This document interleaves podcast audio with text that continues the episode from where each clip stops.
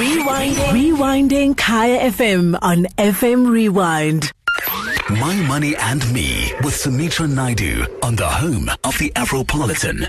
My next guest is Ntando Kunene, and she is one of the most beautiful South African woman in, uh, well, in our country. And uh, she's famous for having been crowned, of course, Miss South Africa 2016. Ntando is not only a beauty, but also a brain. She has a bachelor's degree in education and honors in curriculum issues. And she recently um, uh, released a book. She's now also an author. A very good evening to you, Ntando. Thank you so much for your time this evening. Thank you so much for that beautiful intro. Thank you for your time this evening. I was busy talking about your book. Is it called Corrie and the Universe or Corrie in the Yes. Universe? Tell me quickly now about this book before before we get into the money. Uh, it's Corrie and the Universe. Yes, it's Corey in the universe. It's for children, teaching children about the coronavirus. But not only that, we have other aspects of it, like any like social ills that plague our society, and just representing our children as heroes. Because I think that's also another thing that throughout this pandemic, they've truly been heroes. They've been superheroes, and also that's just a celebration of them and their lived experiences that we have painted within the book. So it's such a lovely read for children. They'll really, really enjoy it. They'll be able to find and identify themselves within that book. That's fabulous. I did enough PR while we were trying to get you on the line. So everyone's going to be rushing out tomorrow to go and get Corey in the Universe. So it won't be available tomorrow, but in October, it Oh, and I thought you just, but I saw you launched it a few days ago, so it's We not available in the bookstores. Not yet. So it is, uh, we have launched it, but it's going to be available in, in October. But they can follow us at Core in the Universe, and we'll be announcing that very, very soon. Okay, all right. So, yeah, I, I didn't miss my calling. I'm in the right calling. I shouldn't have gone into PR. So, Ntando, tell me, um, tell me before winning Miss South Africa. Tell me where you grew up very quickly and what was that like in the run up to uh, winning Miss South Africa. I grew up in Mkhondo in Mpumalanga in a township called the Tandukanya. I grew up with my siblings and my mom and my dad. Um, I grew up in a very supportive home, in a home that really just wanted us to thrive and be the best that it could be. I've always wanted to be Miss South Africa, and so everyone knew, including everyone in the community, knew that I wanted to be Miss South Africa. So when I did win, it wasn't only my win, but it was a win for the whole community, for the whole province, really. So Ntando just grew up a small, uh, young township girl that's truly just wanting to make the best of life and just inspire young girls to dream as big and as high as they can. It's amazing. You know, you won the title, and what did you do with that? I mean, did you go back to your roots? Did you go back to the young girls in, Yes. you know, in the community that you're from? it's definitely important. I do that, and I've, the last I was there even last year through a program that we do, which is called Model Boot Camp, where we teach young girls about soft skills, like how to uh, do an interview, how to dress, how to present yourself, how to have self confidence, because that's so important. That as much as you might have all these hard skills, but the soft skills are so so important, so that you are able to present your hard skills in a manner that is well received, in a manner that presents you the best that you can be.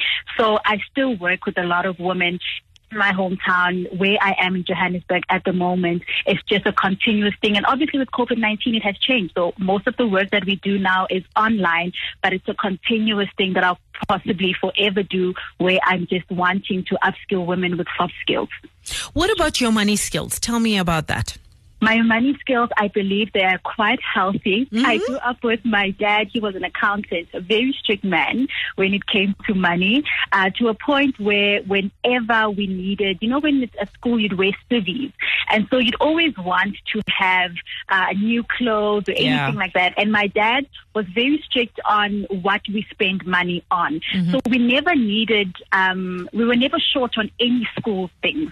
He always made sure that all our school stationery, school clothes, whatever we needed for our schooling was always on point.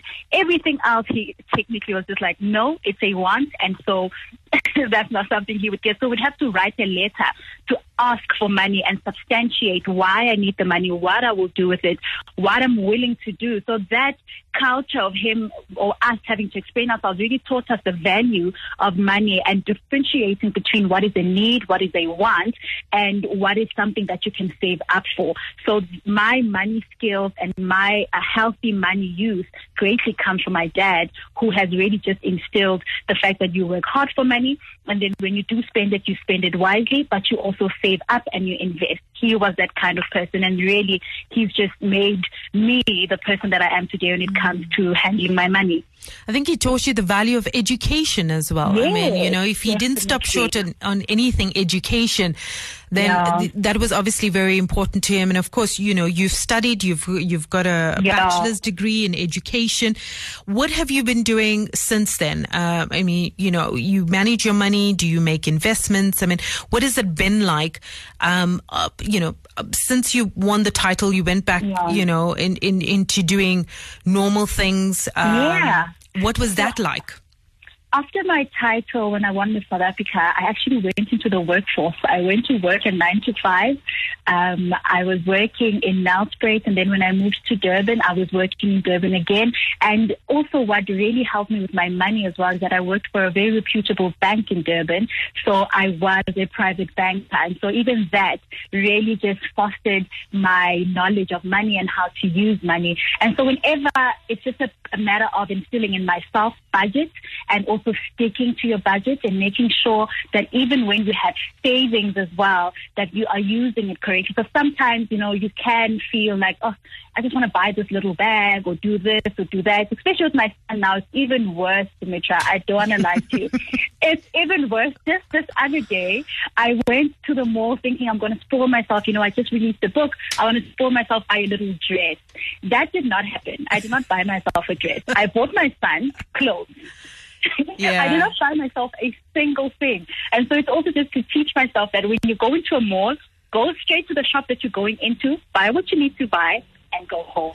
Yeah, Because I- I- carried away. That's that's called growing up.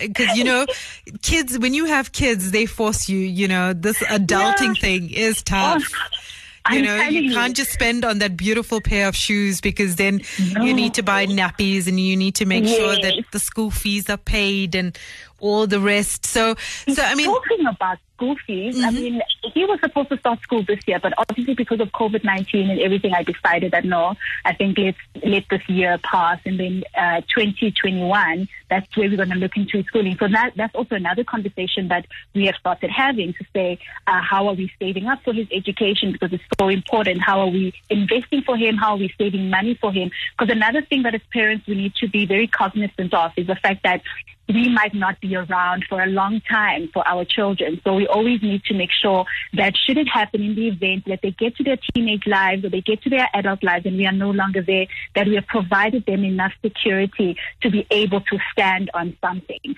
So that having my son is also just really propelled me to think about things like that. So, okay, I need to start planning for his future. I need to start planning for his education. I need to start teaching him about money, teaching him on how it works, that you need to work for it. Like this is, so it, just starts with those kind of things. But yeah, we're on it.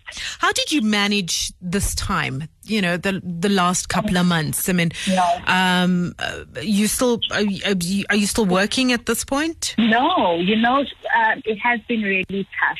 And the reason why I say that is because I had moved to Joburg just before lockdown. So imagine you coming into Joburg thinking, you know what, I'm going to um, um, hit the ground running and I'm going to have all these ideas that I want to do. So I'm going to be doing one, two, and three. And imagine when you're just thinking, I just arrived here, I'm going to start doing one, two, and three, and then there's lockdown, meaning there's literally nothing that you can do.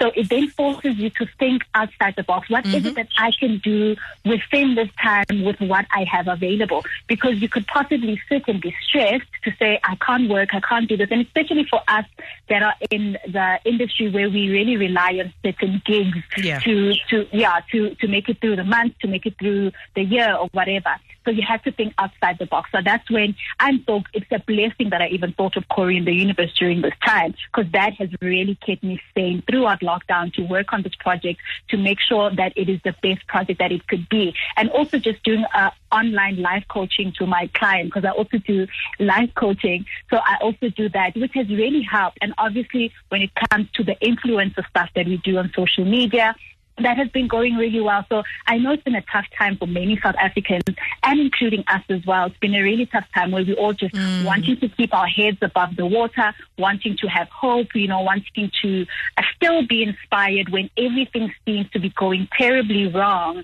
but you just want to still um, do great things, even though it seems so dark, but there's, there's some light that we could just use the situation to do something.